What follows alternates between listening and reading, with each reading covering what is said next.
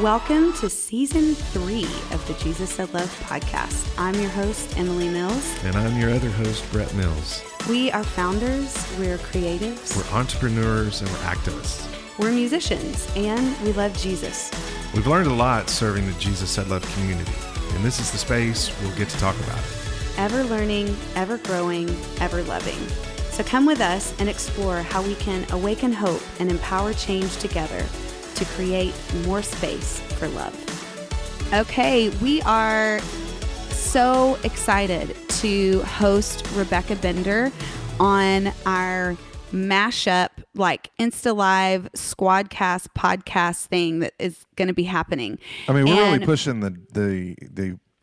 I mean, we are on progressive front end technology, killing it, Instagramming know. it, podcasting it, FaceTiming it, Face badassing casting. it, all over the place. casting everywhere. Squad We're cast, just casters. podcast, We're face just cast, casters. Jesus cast. it's so it's so historic and it is a historic day we may have zero viewers right in this moment right now you know i mean this is how my brain works it's like lightning when i end up hearing of a cause or an issue that feels so pressing it feels so urgent it feels like why aren't we why are we here? Like how is this even happening? And i just want to go. It's like all engines start firing and i'm like who's talking about this? Who knows about this? How do we get the word out? And how do we rally faith communities to step in and intersect in this space? And rebecca that's why you're here. And i'm so excited to finally kind of meet you in this virtual way. Yeah, we've been virtual friends for a while, and now that we're in in the same proximity, we'll have to get together in person. So Okay, rebecca so I yeah have, I have to ask this. I have to. I got. Okay. So everybody know it's Rebecca Bender. We're everybody's pumped. CEO, Rebecca Bender Initiative, You Elevate tell us all about that Academy, in- in, in a Pursuit of. Love. Here's my question. You guys know her. This is Uh-huh. the best question you're going to get all day. Get, tell me. Is it Oregonian, Oregonian, Oregonian?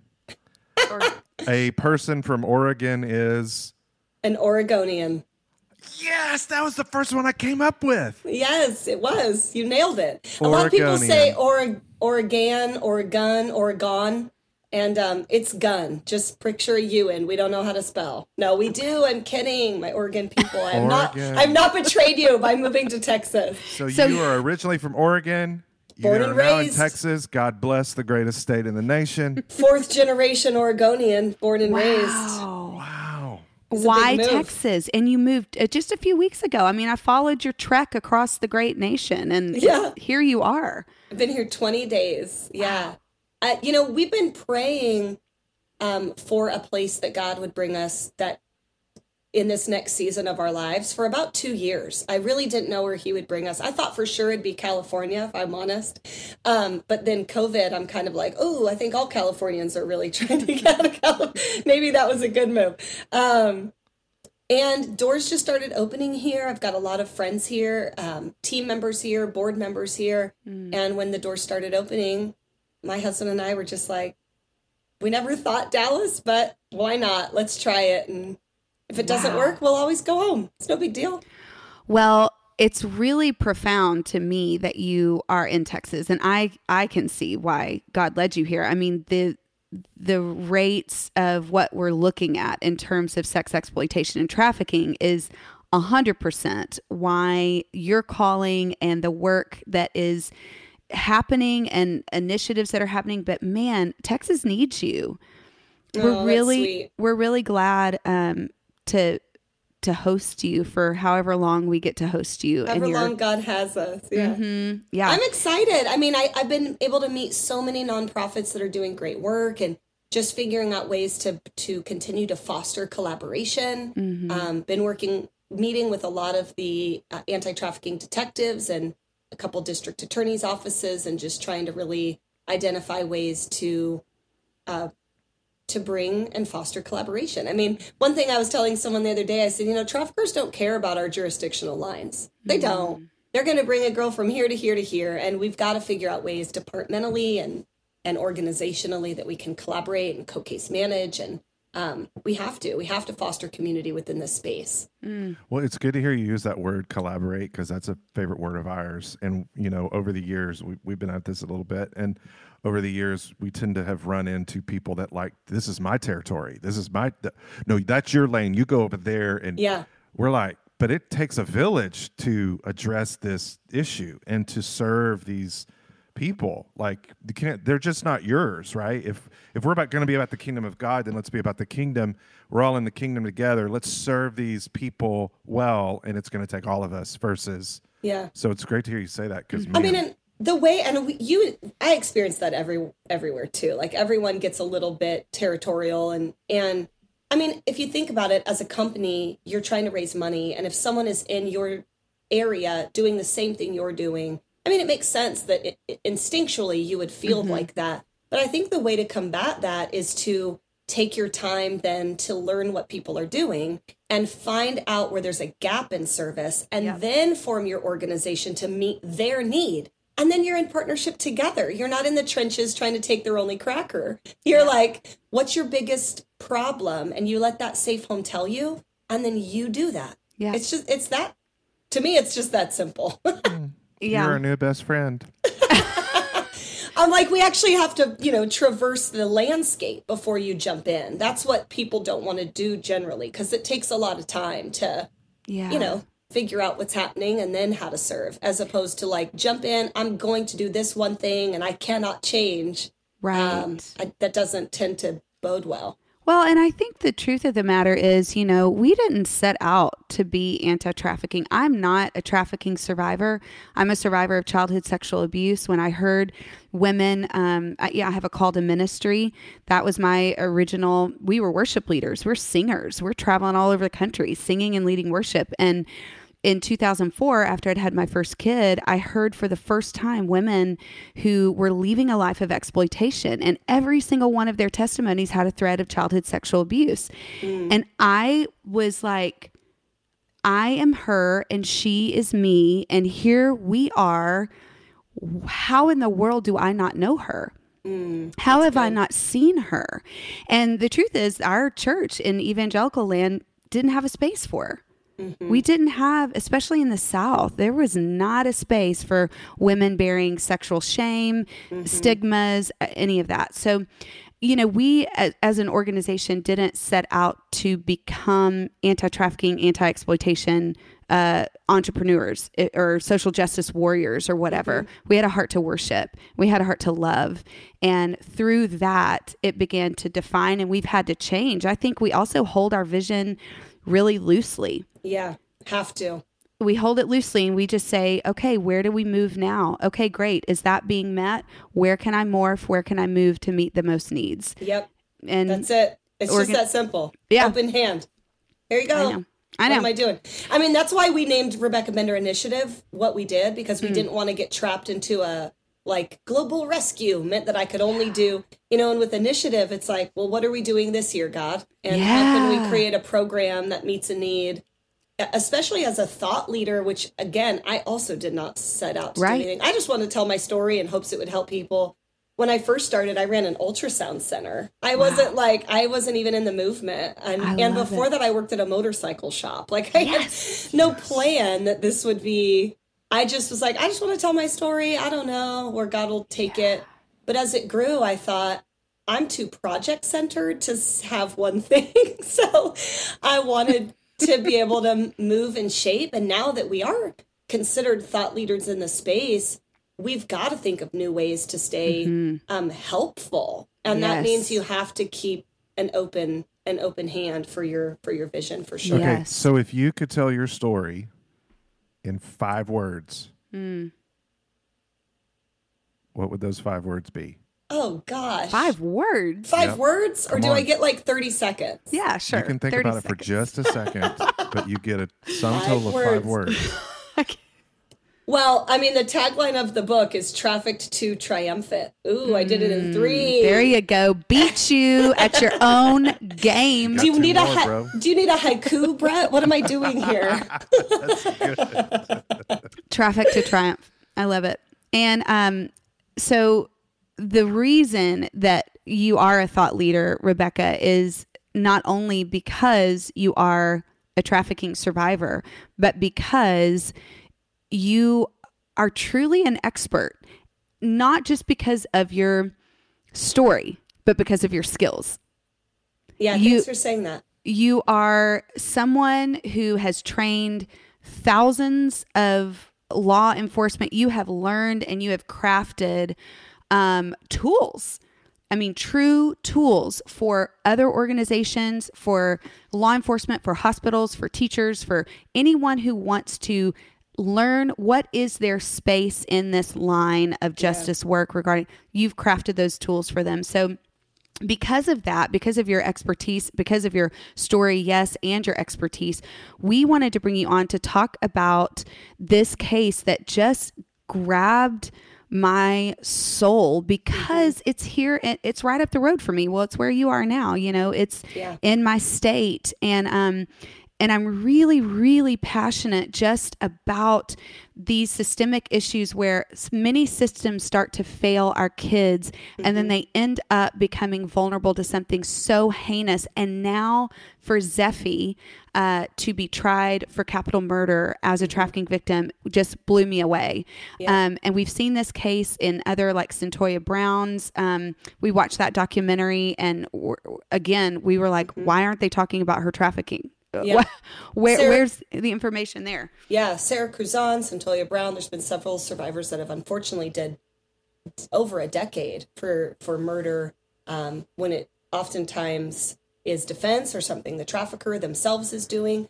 And unfortunately, Zephi is one example right now of systems that we see every day that might not make the news and victims that we work with every day who have criminal records. I have a, a good friend of mine who she has uh, armed robbery. And mm-hmm. for the same exact situation that happened with Zephi, the traf the actually the buyer was violently assaulting her and her her trafficker could hear the assault and like broke into the hotel room punched the guy and knocked him just cold out. He's like yelling at her grab your things. We're out of here. Well when the guy came to he called 911 and reported himself as being robbed which wasn't true. They didn't take his wallet. His wallet still had money in it. He got he violently was assaulting someone that he had purchased you know a service from for lack of better words and she ended up in prison. Not the trafficker mm. because it wasn't the trafficker right that supposedly had robbed she did and she has and a not the buyer either. and not the buyer of sexual assault or rape. Nope. This trafficked victim gets an armed robbery on her record you know how hard it is to start your life over when Yeah. you have armed robbery Yes, we do because mean- we have a social enterprise that we know we do. We know women. Actually, that's the jobs. very reason that we started this, mind you. Rebecca, thanks for joining. No, I'm kidding. no, but yes, I, it, it's it's exhausting to go up against that, and um and and no wonder women want to give up. No and wonder. with so many states that don't have duress as a defense, I think recently I was asking actually uh, Vanessa Boucher from Saverna Wellness, and she said that um, there's 20 states in the U.S. that still do not have uh, f- human trafficking or duress as an affirmative um, defense. And so 30 states in the US that do, and you know, 21, however many we have. I clearly don't know my geography. If we have 50 or 51 states, I have no clue. Do we count DR? I don't know how it works. Um, yeah, so, but you know, when you think about that, I know those are policies that we want to look toward in the future as we continue to to fight the Zeph- Zephaniah Trevino case, but also then look at what's Texas doing with an with a duress defense, especially for traffic victims. okay. For, for those listening, can you give a, a good definition of what duress would mean in a in a legal sense? I mean, I'm not a I'm not a lawyer, so I probably would have a lawyer list. I wish Michelle was here, right? I She know. Oh, sorry, we forgot to say that too. it. That she Michelle has COVID. Did I say that already? She's getting tested um, and just feel having symptoms. So she has no voice. But we are going to do a podcast um, with her to talk about just the legal ins and outs of this as well.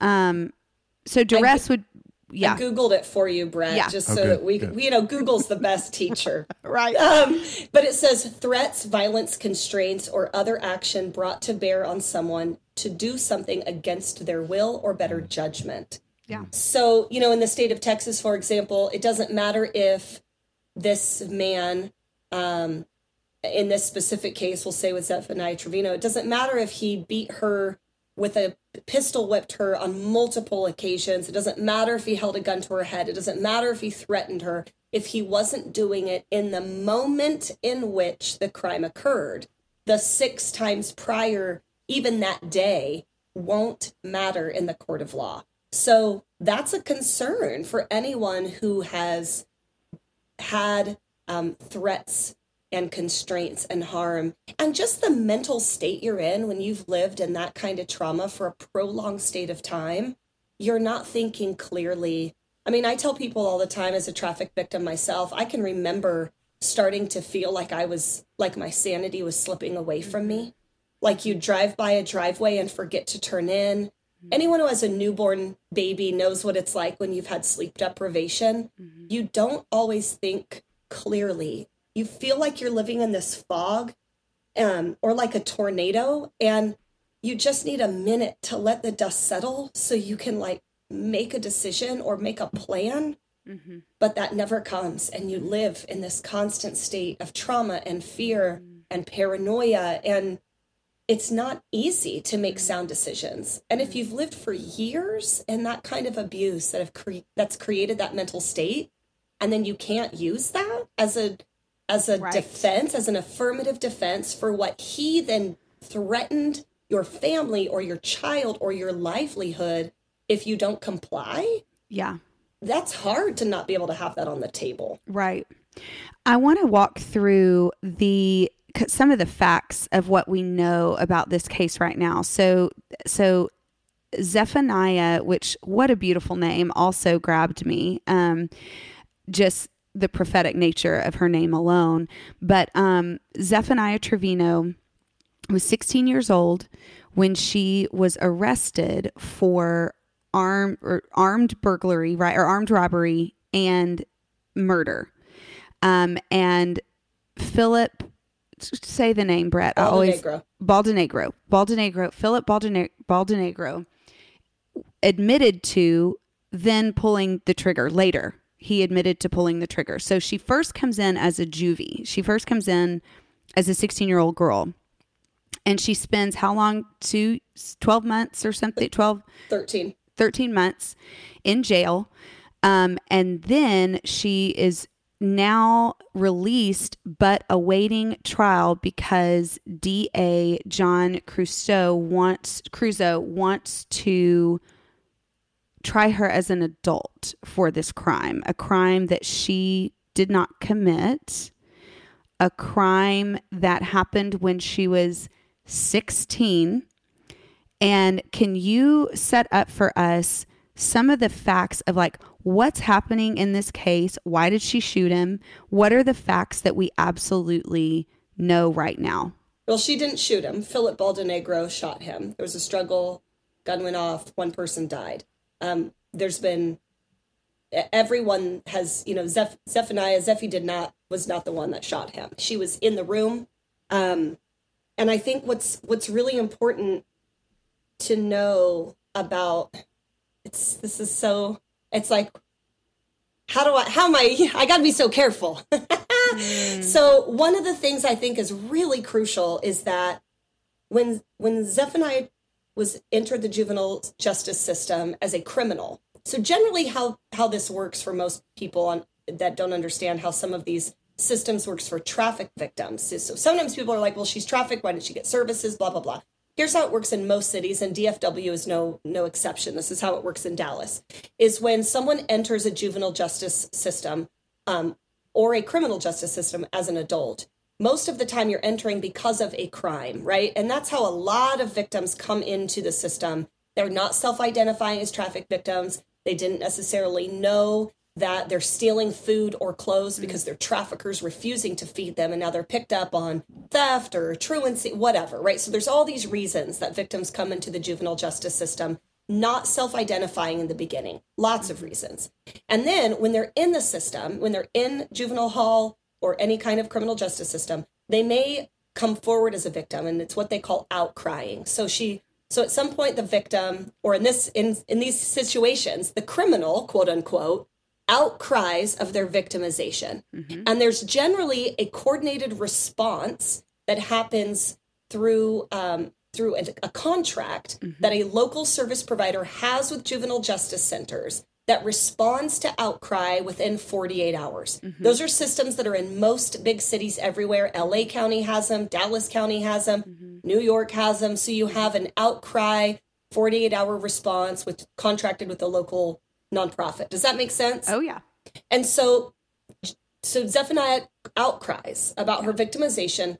It does not for some reason get to the nonprofit within a certain number of time. Um, we don't know all the details there. I, I don't know all the details there. The Mm-hmm, details are very clear. They're just privileged at this point in Got the it. investigation. So those details are clear. We just don't have access as the public. Um, at some point, she is finally identified and systems are are put into place. But by then, you know, the motion to try her as an adult has already been filed by the district attorney's office because it was so delayed to get her into services as a trafficked victim. Hmm. And now at this point, it's unfortunate that her the the onus the onus is put on the victim to mm-hmm. prove her victimization as opposed to the district attorney's office calling for a trafficking investigation mm-hmm.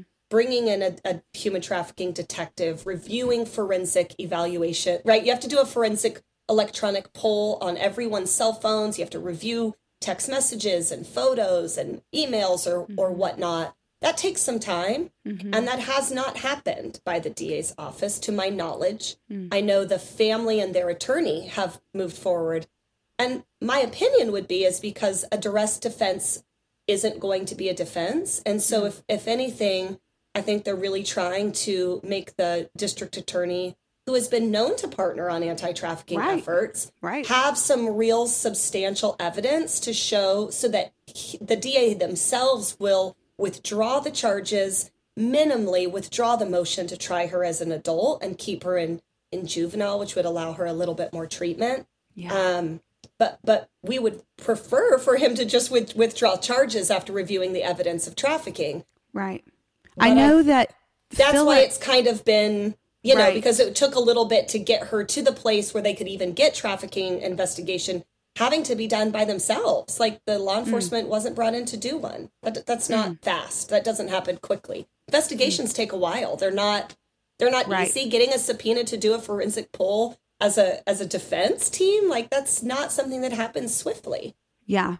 So uh, my understanding is that it is public or Phillips defense attorney came out on Facebook and made the statement that trafficking wasn't involved at all. But the evidence is also public knowledge that there was a solicitation of sex that she was going to a place that was set up with these Johns who were going to purchase her. Is that correct?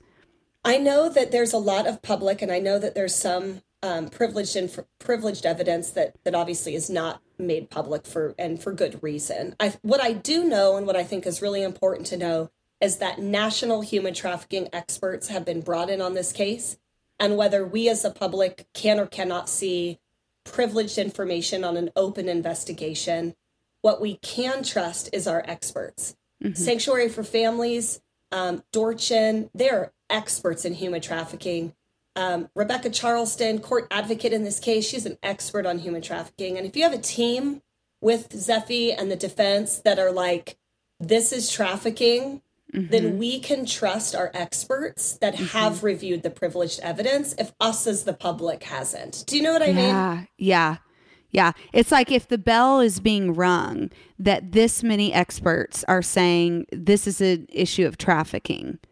Then, Well, e- Yeah. even Then- if we maybe- even if we don't know don't- everything. Well, maybe you don't need to ask the question, why didn't she just leave? Oh my gosh! Right. Well, what I think is also really crucial in, in any case of trafficking, but this one may or may not have any exception to this, is is that trafficking operates really different based on the culture and community in which you live. Right. So what we see in pimp controlled urban Brooklyn may have very different tactics of control and tactics of selling and soliciting than maybe someone in a gang trafficked area of Texas, mm-hmm. right? So gang gang trafficking is a very different ball game than pimp controlled trafficking or mm-hmm. cantinas or illicit massage parlors. Mm-hmm. So you know how people how the Robert Kraft case in Florida, for example, how they solicit their patrons Mm. is a very different form of advertising and marketing than a gang member in Fresno, for Mm-hmm. example, right? And so when you know as an expert how traffickers um, solicit, patronize, advertise, market, harbor, transport, Mm. then you can identify like, oh, this is this type of trafficking. Now it's going to lead us to potentially review evidence in a different manner or in a different venue than we may have looked if we if it was pimp controlled. So all of those things come into play, which is why experts are so important Yeah. in, in reviewing evidence. Yeah.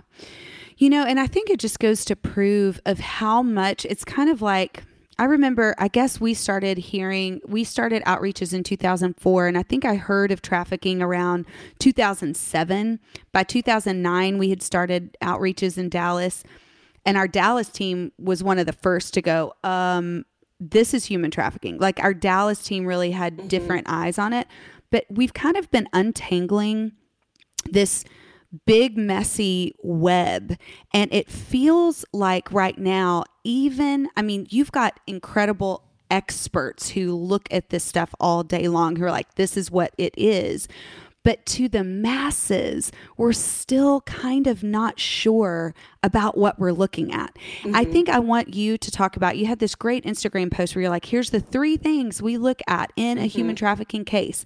We have to prove force we have to prove fraud we have to prove coercion when it mm-hmm. comes to trafficking. Now, anytime there is a minor involved in commercial sex, it's a trafficking victim. You Th- don't have to prove force, fraud, you don't or have, coercion. you don't have to prove it.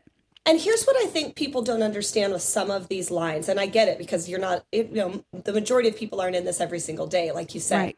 And so, force, fraud, or coercion is definitely the three things that we would oftentimes look for for a trafficked adult victim.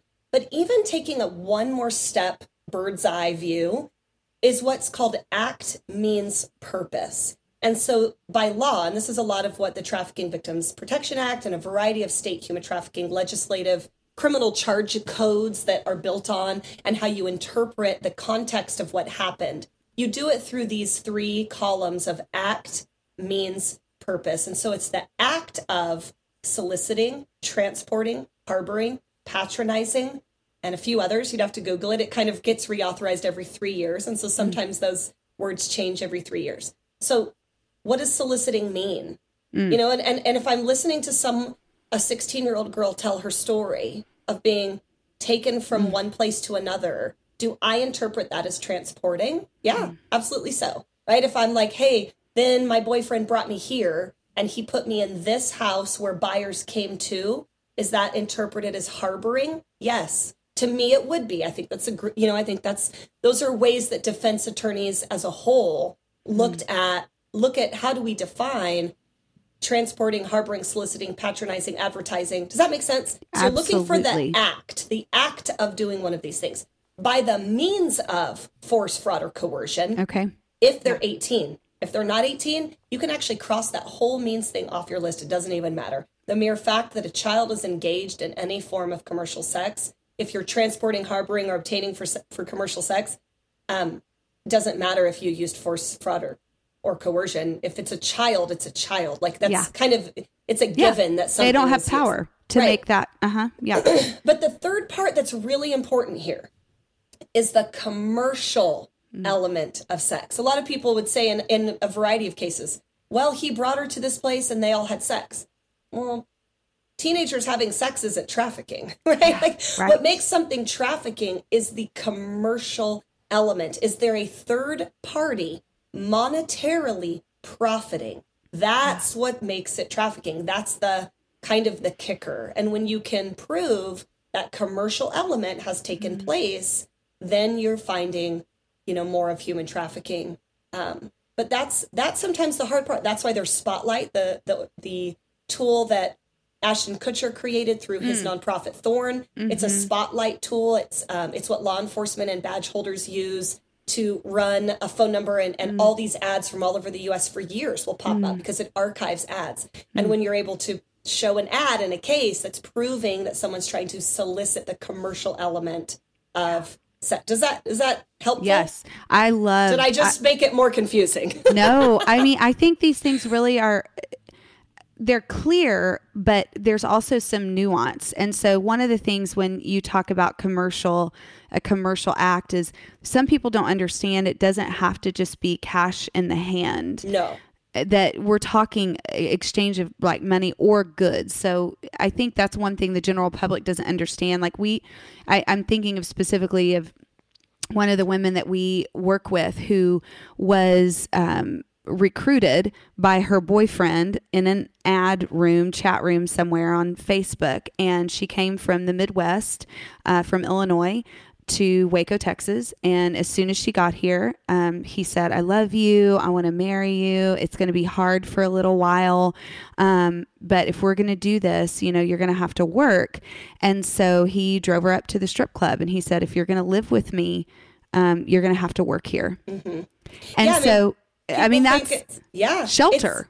It's, it's, also it's any commercial sex just doesn't mean the act of intercourse. It's, it's exactly stripping, it's pornography, right. it's private parties, it's it's Escorting. not even it's not even going that's it's not even going that far. It can be right. you know a lot more um, before it gets to the form of intercourse. So it's any type of of sexual behavior and act yeah. But but I think you're right. It's it's not just the exchange of money. It's anything of what's actually legally considered monetary value is the mm. term. And mm-hmm. so if I can put a monetary value on um, a phone, right? If I'm like, yeah. hey, my phone is worth I don't yeah. know, 200 bucks and I'm right. going to exchange my child for a new phone, then when the evidence is entered into in when the when the information is entered into evidence, the monetary value amount would then have been two hundred dollars based on the value of the phone. Does it you know? So yep. you're those when you're trying to thoroughly investigate a human trafficking case, that's why things take time and yeah. they're all very different. You know, in gang trafficking, I'm working a case in California as a subject matter expert right now, and uh, that's why I won't say the city, but but gang trafficking is a whole very mm. different ball game. I mean, you're talking about gang members tend to move their victims like they would drugs. Mm. Right. Whereas sometimes, like online escorting, it's really obvious what the amount is because there's an ad that says, mm. spend 30 minutes with me for X number of dollars. And so it's obvious there's an ad, but there's not like heroin.com where drug dealers are telling you how much their bags are. Right. right. And so so gang members, because that's what they've always done is drugs and guns, they they then push their victims in a similar manner where you have to know someone that knows someone. Like if you wanted to go mm. buy crack cocaine right now, you're not going on a website. You right. have to know somebody. You have to call someone that could yep. tell you about someone. And so gang members operate very similarly. So the evidence of that monetary amount yeah. isn't always on a website that's easy to grab from a spotlight yes. ad archive. You have to know someone that knew someone to get someone to tell you that they called can i see your phone? That's a whole nother level of investigation. And there's language. There's like code language. So even if a lay person picks up a gang member's phone who's it's it wouldn't say i have a 16 year old girl that will be purchased for this amount of dollar. Exactly. i mean it's code. Totally. So investigators know that and you know experts know that but the general public is quite unaware and it's why this can just happen right under our noses and we don't necessarily spot what's going on. And what I think is important, another caveat to trafficking cases in general, is that traffickers are getting smarter every time, you know, cases make the news or they talk to one another while they're incarcerated. We've had cases where we've known traffickers to say to one another on jail calls, waive your uh, waive your right to due process and speed getting to trial, that girl will never be ready. So traffickers are like waiving their right to due process and like, no, put me on trial tomorrow because I know you won't find her. Your evidence will be long gone in the wind. And so they're getting smarter. And and so I it, in Zephaniah Trevino's case, what I think is crucial is that unfortunately this this girl entered the system as a criminal, not a victim. So she didn't have the normal dominoes right. triggered that would normally be triggered for a victim of trafficking to receive an advocate and an investigation right away. She didn't get that because of the way she entered. Then, for whatever mm. reason, it took more time than was necessary, and that was a really unfortunate failure on the system for her. Yeah. And then, and then, time is here, right? Like trials coming. The certification hearing to have her as an adult is February fifth. Yeah. Um, DA Creuzot could absolutely withdraw his motion to to certify her as an adult. We want to encourage people to call his office, email his office, withdraw your charges against this trafficked victim. Because in the meantime, he will be he will be given the evidence. Um, mm. Because human trafficking and national investigators, uh, you know, have been and are reviewing it, and yeah. and when it comes that this trafficked victim, uh, that's going to be a real hardship. Um, right. This is a child's life that she was lured and and trafficked by by grown-ups. This is mm-hmm. not acceptable. We don't punish kids for the crime of their traffickers. Right. It's just unheard of. Yeah. And we expect more from DA Creuzot because we know that he's been a part of fighting trafficking. Yeah. And, and I am hopeful. Huge... yeah, me too. I, am hopeful because sound you know, the alarm because we need know, him to know that we're watching, we're behind this. Yeah. We know she's a victim, and we want him to do the right thing. Yeah, and and he he is called to do the right thing because his platform is social justice reform is uh, that is that's what he's ran on. Mm-hmm. so his mm-hmm. constituents right? The this is an elected office. Yeah. Your da this is an elected office. So what you do with your time matters. Yep. Because you you are held accountable to that the next election cycle. And so we want because Texans are becoming aware of the huge trafficking issue right in our backyard. We're becoming really aware of this. Faith communities are becoming very engaged in this battle. And so we're watching.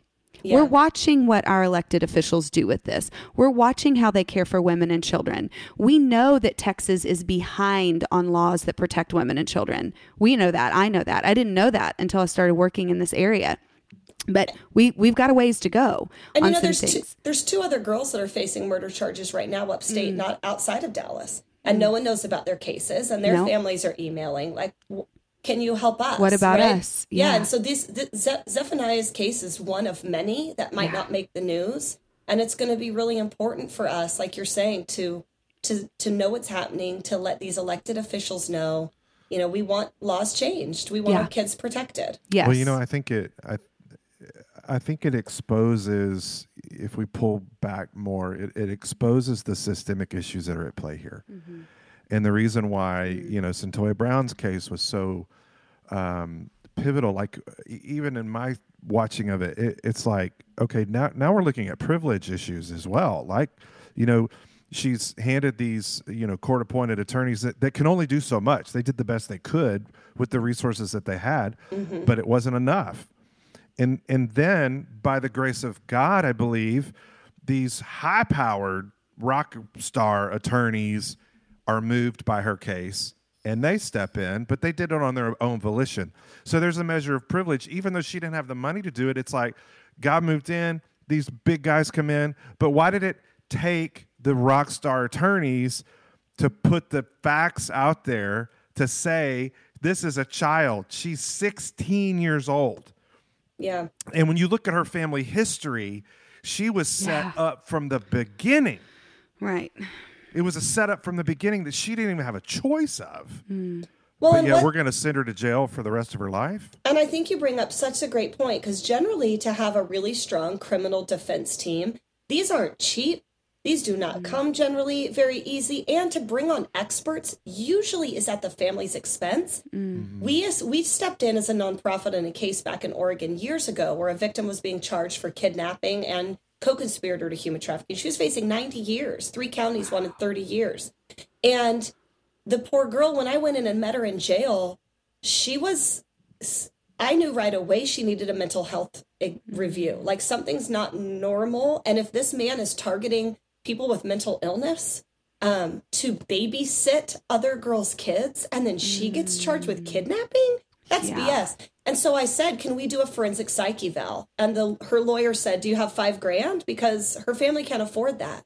And I just thought in that moment like this like you're saying the privilege of people right. that don't have the funding. Imagine if this was your baby right. at 16 years old the boy she thought was her boyfriend just got him into some bull crap. Yeah. Do you have the money to go get all of these experts? I mean, you'd be putting your house up for a second. I know I would. I would fight for my baby if this was her.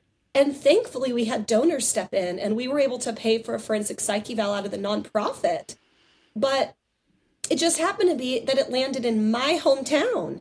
What Right. what happens if there's a, a case then there's not a trafficking expert or a survivor or groups like your guys's this is happening all over and Yeah. and we need to be really thoughtful about these systemic issues Mm-hmm. how are we supporting low income families how are we supporting Yes. kids coming out of the child welfare system Yep. how are we supporting juvenile you know justice reform initiatives and passing laws that would allow duress defenses It- all of this is help this case is bringing a lot of this to the surface and and i'm i'm hopeful that it's not um i know it's going to help but i don't want it to be the, at the expense of this 16 year old girl's life No. i think it's a real shame What we had a question on Instagram Live. What does it look like for the DA to do the right thing in this case? Well, he has the power, right, to dismiss these charges. he can withdraw charges against her. That's what we're really pushing. Please withdraw charges against Zephaniah Trevino. Second, best withdraw your motion to try her as an adult. Yeah. Those two things that he absolutely could do, and and we're imploring him to do. Yeah. And then um, what you just mentioned here is a lack of services. A, a lack of ser- this is a breach in the system where you know the services that are supposed to be rendered by the state didn't happen for this victim. We didn't see it and we didn't meet the need. Um, and so we have the opportunity to offer rehabilitation to Zephi um, to get her the care and the community of care that she needs to be in right now as a young adult um, because Yeah. she's uh, 18 now. Is that right? I think she's about to be 18. About to be 18. next month. Yeah. Yeah. And, and the thing is, is that she does have a really great care team now, and those services came late to the game, unfortunately. That they should have came sooner. And Mm-hmm. the hard part as a nonprofit, you guys know, I know, people that run nonprofits know, um, we're all trying our best with the budgets we have and the staffing that we have and with our COVID restrictions. And so there's of course huge systemic issues that fell short for her. And and I also want to be really thoughtful to know that like, you know, groups that we work with every day were the ones contracted and they're good Yeah. and, and they do great work. And Yeah. Sometimes these happens our our case files are well overstacked our teams are tired holidays take place covid happens they're not allowed to get in it's just like everything that could have gone wrong went wrong and it and it sucks because it doesn't i know that we have really great nonprofits that are really Sure. doing their best with the budgets and the teams they have um, and we have centers that are trying also Mm-hmm. if outcries happen in a juvenile justice setting and someone does not relay those Yeah. how is a nonprofit supposed to respond if no one ever tells them mm-hmm. so Yeah. whose fault is that like where did the ball get dropped is it in the juvenile justice policies procedures do we need Yeah. to meet you know there's so many things and it's like without getting in and combing through every single thing Yeah. which i haven't done so it's, you know i don't want anyone to feel like i'm throwing anyone under the bus here but Right. It's, It's- like pe- people just from the outside don't realize how many steps happen and, and that And I- sometimes things fall short. I think of, you know, what this exposed for me, at least um, in a different spe- uh, sphere of social justice, is looking at um, the looking at prison reform from the work of Bryan Stevenson and Equal Justice Initiative. Mm-hmm. When I started learning about how much was put on his little tiny nonprofit, like little bitty here, I mean, I'm like, he is working death row cases round the clock, up all night, staff having, you know, just vandalism at his home and his staff getting, you know, eh, just I, just uh, I think what people don't understand is that nonprofits that are in the trenches are overworked, Yeah, just like you said. And the funding isn't always just immediate and there and readily available. And neither is like the training or the quality of sometimes of, of who wants to work, right? Because we're like, we don't have benefits. Can you get Hello. you know, I mean, we don't have the resources that corporate American jobs might be able to get the best, quote, skilled person in that seat. That's unfortunate because Yeah. you're talking about people's lives. Um, Yeah. And grants always go to like very specific things. So sometimes people are like, well, can't they write a grant for that? Well, A, there's a lot of people vying for that grant. And B, it only goes to a specific thing. And so people don't realize, like, as a nonprofit, when I file my 990 tax return every year, which is required of me to keep my nonprofit open, that's a huge expense. I mean, our, the cheapest one that we could find is three thousand dollars a year Mm-hmm. just to file a tax return. And so, Let's talk when this is over. I mean, there's no grants that are like, hey, can we file? You know what I mean? Like Right. operational overhead is something very Right. few grants cover, and that's why No, for sure. local donations matter. Your They local do. support, being a fifty dollar a month donor to your local nonprofit matters drastically for that company. Like, be a part of your community. Give if you can give thirty bucks, fifty bucks a month. Do it, man, because like Well, it really and- does go far. yes. And like you said a little bit ago, I mean, when you guys stepped in to help, you know, pay for that mental health evaluation to in order to help that victim that her family couldn't afford, like to be able to do that, to be able to have the resources to do that so that you can step in and truly assist you know, women and men for that matter who don't have the resources for these Right. issues. I mean, it does. And, and and again, you know, we can we can address the, the systemic issues, but we this is America. The system moves damn slow. Really if slow. it if it moves at all. yeah. yeah. and Well, so Pushing Yeah, boulders. I was just going to say, talk about criminal justice reform. I mean, that's one of the other reformative measures. It's like how slow systems move, That's right. how how we we incentivize um, crime. We don't incentivize justice, and so I can't Mm. tell you how many times I come into a place and it's a whole new HT detective who's never had an HT 101 training, and I'm like, you know, Bob, Jill, what happened to what happened to Mike? And they're like, oh, Mike, Mike just never got a promotion because trafficking cases take a year to prosecute and drug cases take 30 days. So that unit that's getting all the raises and promotions looks real good. Can I transfer over there? And so when we're incentivizing as a Yeah. system, arrests and convictions get you promotions. Well, mm-hmm. trafficking cases are going to take longer than anyone else because your evidence is a human. You have to build trust. You have to get them to open up. You have to walk with them. It's not you can't find it in the locker room when it's time Right. for for the trial. And so, you know, trafficking detectives, they'll work not as many cases as drug detectives and then they don't get as quickly as a promotion. And so you see turnover really frequent because of the incentivizing arrest and convictions. Mm. So it because so then you're you're coming through you're going through people you know people like water for lack of better words. You're like, wow, that community lost that detective again. It's just this constant cycle. That's it's like there's got to be a better way. It's like, Yeah. Yeah, there does have to be a better way and I think that one one of the things that our organization has had to face um dead on is is just the lack of care and the major gaps for women of color oh, and yeah. their children. And in the South, especially, um, the stigma is real, the marginalization is real, the communities that are the most affected and have been most affected by COVID are real. And that work of how do we employ how do we reach out how do we care for how do we meet the needs of our communities that are the most vulnerable to these issues that becomes the work. I mean when you're talking about prevention of this uh, it, it is a whole community of care. It's not just anti-trafficking agencies. Like this Absolutely. isn't just the trafficking issue. This is hunger. This is uh, housing. This is jobs. Um, this is mental health addiction.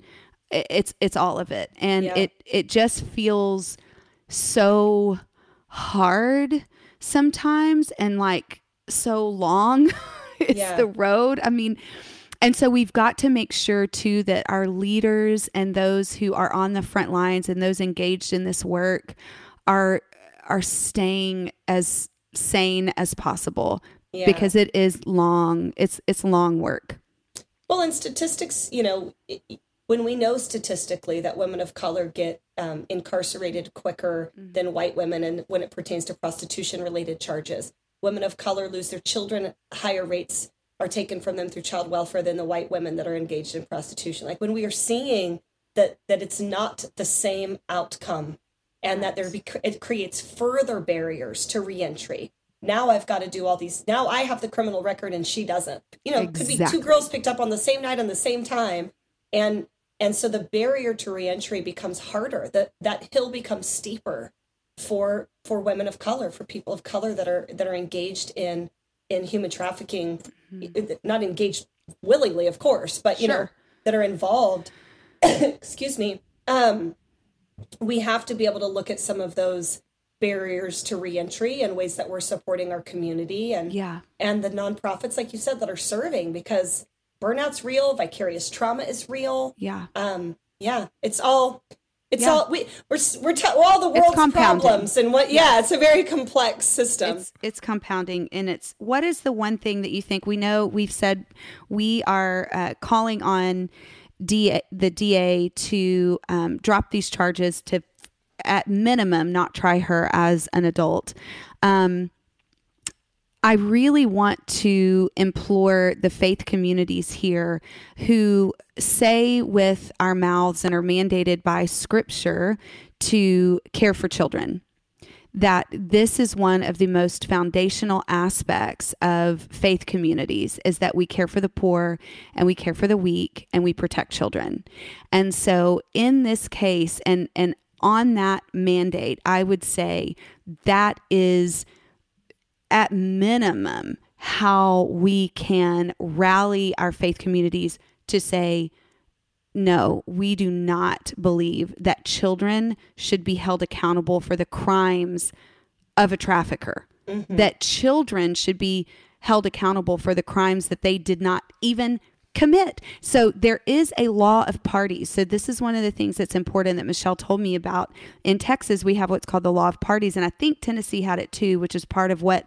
Um, Cyntoia Brown's case involved. So the law of parties states that if you are if you are there where a crime is committed, that you too can be held accountable for that crime. Yes. So that law in a sense, that has affected our population. I have women who were prostituting, who were in the back of a car when this guy stole whatever or was arrested for drugs. She gets charged with a drug theft and with tr- drug trafficking, whatever it yeah. is, and now she can't uh, get a job because yeah. she was there. Yeah, and Texas has some interesting laws about if you're in the room when a crime com- is being committed, you'll be charged equally as much as the person doing. If you're in the, just the in the room. And so, so that is, I think, coming part of what uh, legally um, is a question of if she is tried at as an adult, that law will bind her. Yeah, I mean, she's facing capital murder. That is a 40 year to life sentence before she'll even be eligible for parole. Capital and, murder. And this is why we can't have room. her tried as an adult.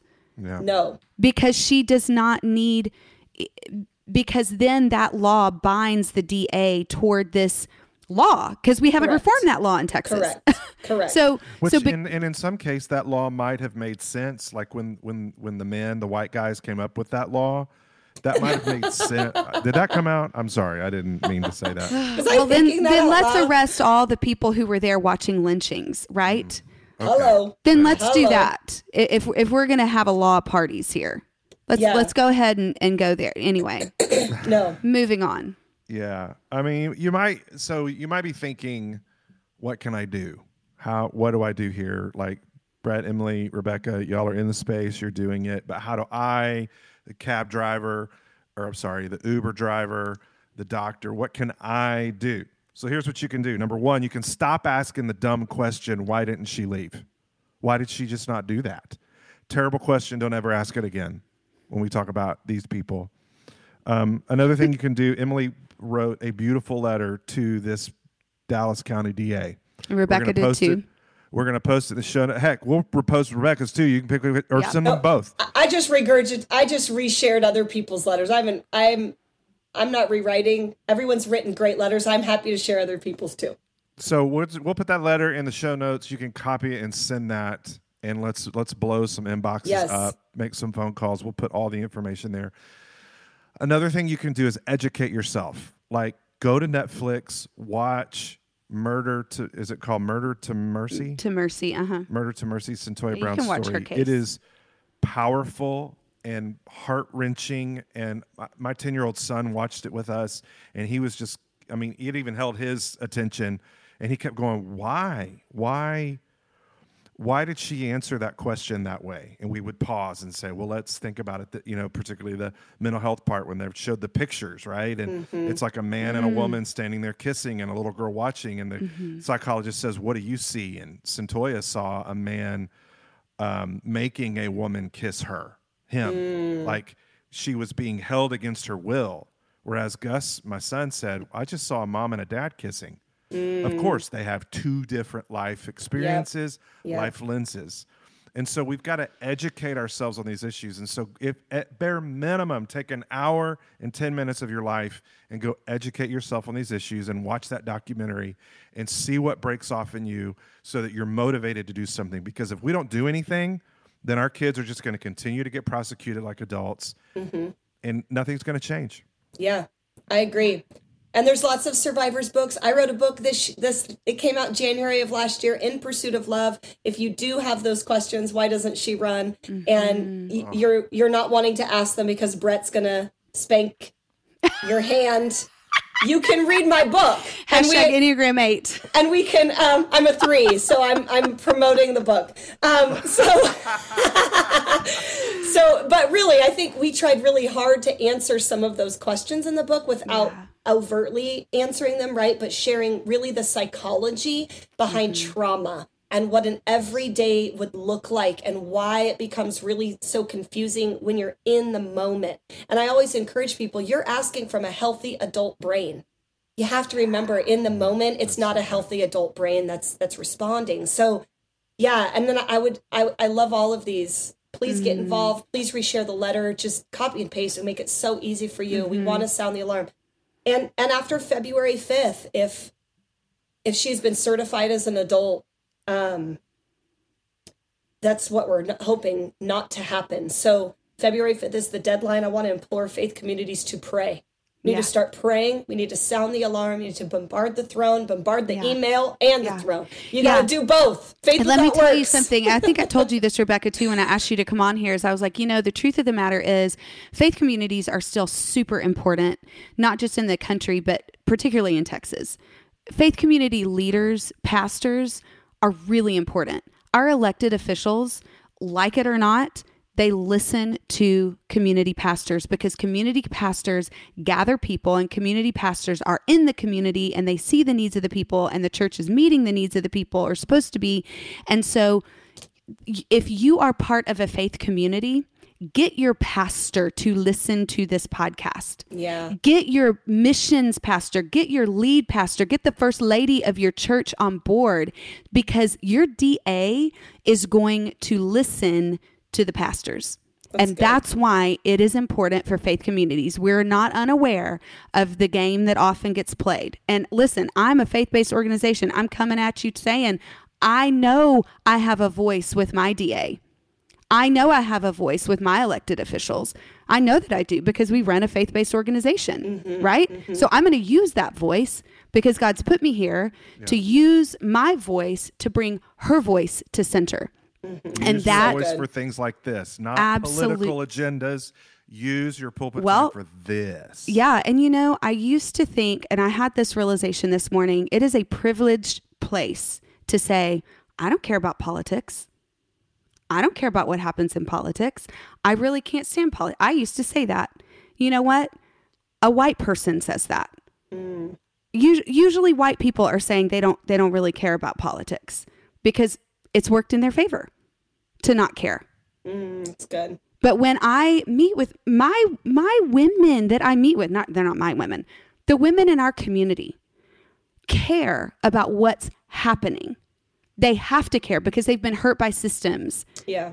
that are voted on. Every every law affects them. They're the Yeah. ones living in the situations that are created. So so I don't care if you think it's political or not. This is your chance to evoke change and this is one way that we do it. Policy is important and it's why it's it's why we're here to to I mean, help affect change. And it's so cool because you think, I mean, I also have had moments where I'm like, man, I just don't like politics.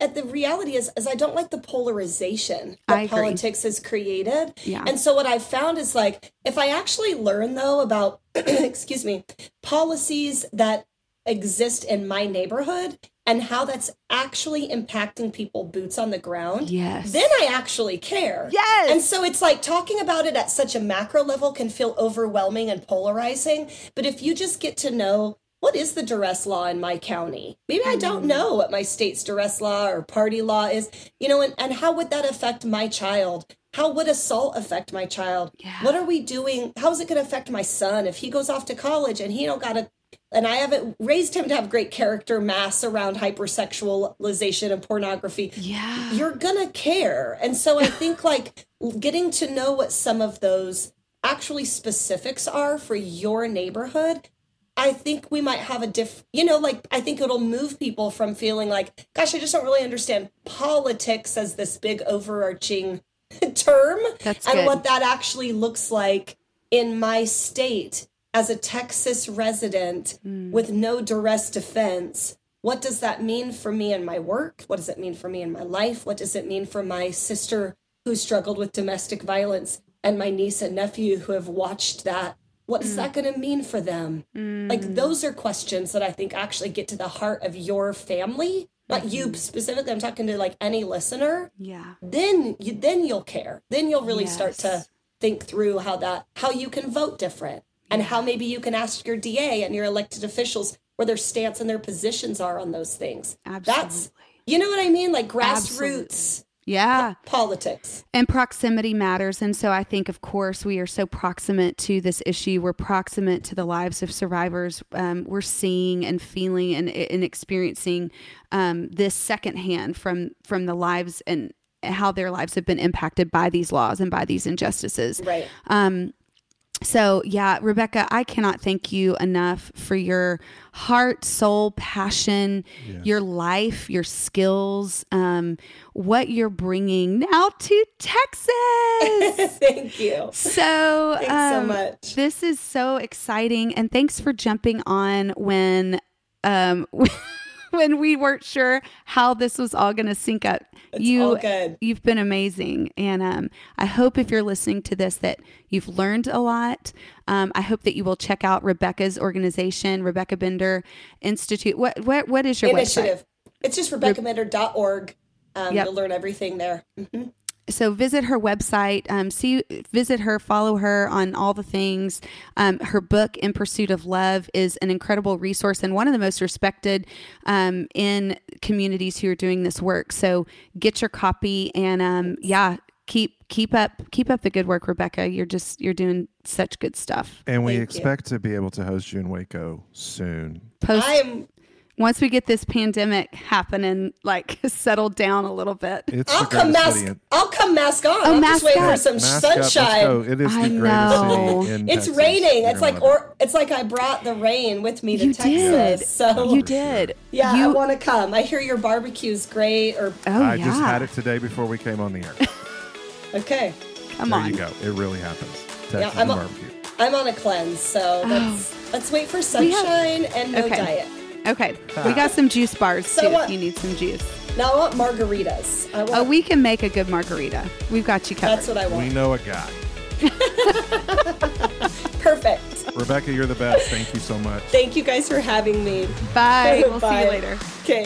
Thanks for joining us. We hope this episode brought some light to your own story and hope for your journey. Make sure to subscribe and leave a comment.